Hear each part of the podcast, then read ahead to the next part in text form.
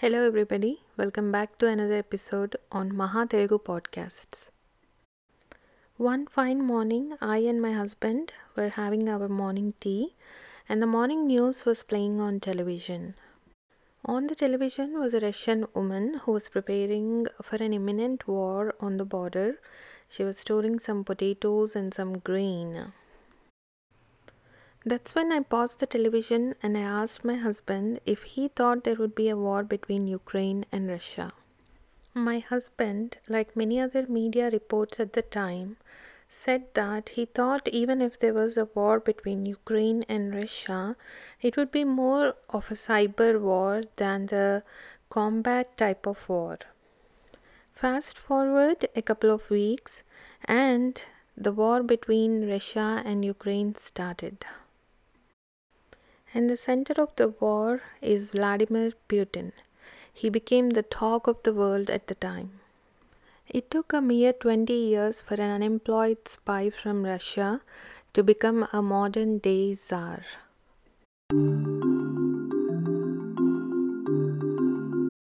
Around 1990, the old Soviet system started collapsing. There was high uncertainty on what will it be replaced with. A young man was returning from Dresden, East Germany, to St. Petersburg, Russia. The young man served as a KGB officer in Germany. He returned to St. Petersburg, his hometown, in search of work. Today, we all know this man as Vladimir Putin, the president of Russia. Putin grew up in a very poor family of St. Petersburg.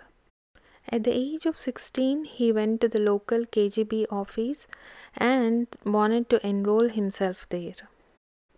Considering his age, he was asked to come back later.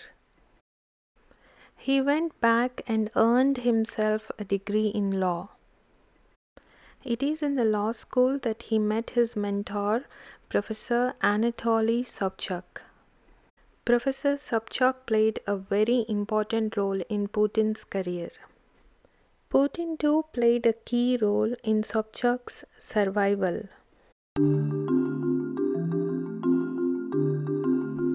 After earning a law degree, Putin went back to KGB, enrolled himself, and got trained. He was eventually posted as a KGB officer in Dresden, East Germany. KGB's biggest motto is considered to be to place state at the top priority, even people come next. Putin always remained a KGB man, so much so that he became the head of KGB's successor agency, the FSB.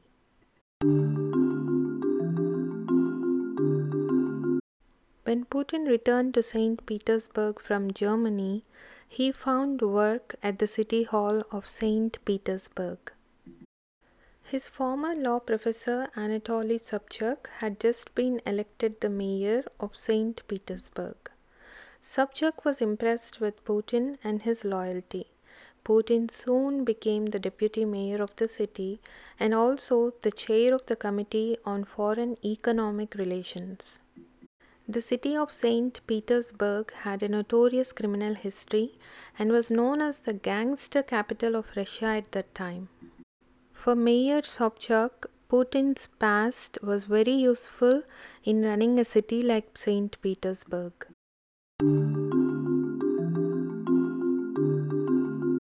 The collapse of Soviet Union brought severe food shortages to St. Petersburg the entire agricultural system was in a chaos. Putin, who was the deputy mayor at the time, promised the citizens that food is on its way. But St. Petersburg did not see a grain of the food that Putin promised is on the way.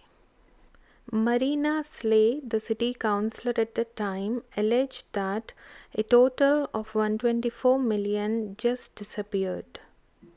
Anger, despair, and hopelessness started filling the hearts of people, and very soon protests started erupting around the city. Deputy Mayor Putin was blamed for the case of missing food. But Sobchak protected Putin in the case of missing food and he was never prosecuted. Putin denied the charges and blamed them on companies and bureaucrats. As the chair of the Committee on Foreign Economic Relations, Putin was entangled in yet another case called the case of 20th Trust Construction Company. 20th Trust Construction Company was allotted around 2.5 million rubles for various construction projects but it ended up being spent on constructing vacation villas in Spain for Putin and his friends.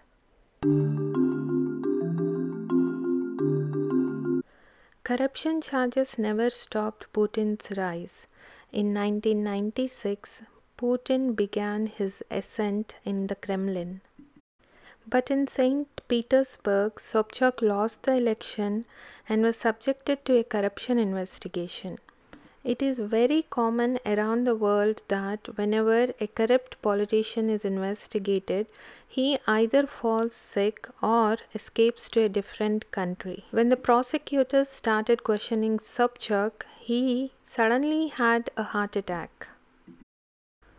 Sobchak was moved out of Russia for treatment, and this orchestrated escape was allegedly arranged by Putin. Surprisingly or not so surprisingly, Sobchak appeared in Paris just weeks after this escape and he was in a very good health.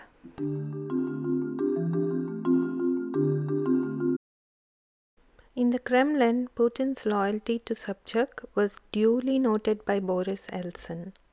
By 1999, Boris Yeltsin's health started declining, and also he was nearing the end of his presidency. He was looking for a savior, and that savior he found in Putin. Yeltsin and his administration were believed to have parceled out much of Russia's wealth to a group of oligarchs and allowed aides and family members to enrich themselves in the process.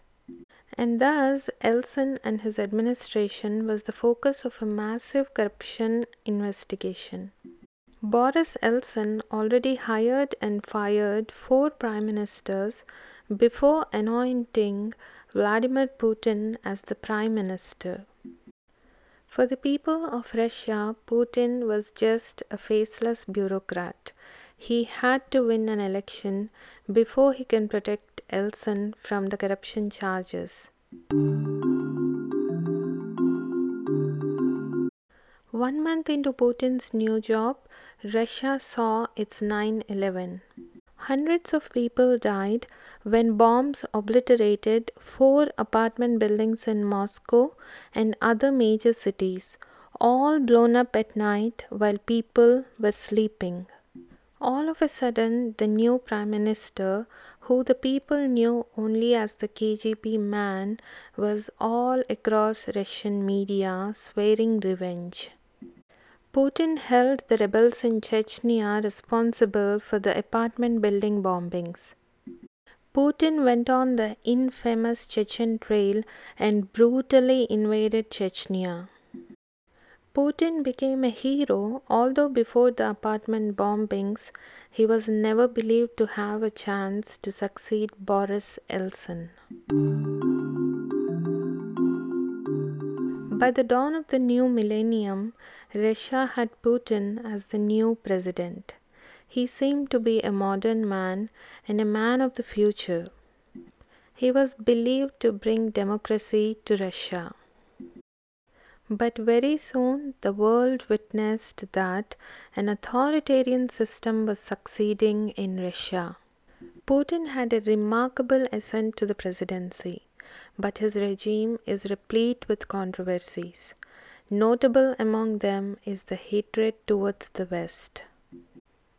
We will present Putin's regime in one of our coming up episodes. Let me wrap up this episode by presenting some trivia about Vladimir Putin. Putin is believed to be the richest man in the world.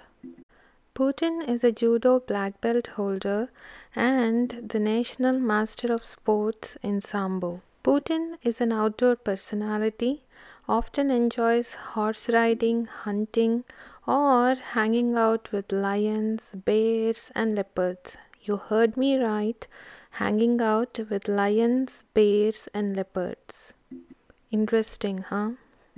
Putin has two daughters enrolled in schools somewhere in Europe with false names. And this last one is my favorite. Putin has a very unique way of walking with his right hand tucked very close to his body. It is believed to be the result of intense KGB training. The strong hand of the person is expected to be closer to a hidden weapon. That's all for today. This is Nilima Idiga signing off for today. Take good care of yourself and your loved ones. Stay happy, stay healthy. Thank you.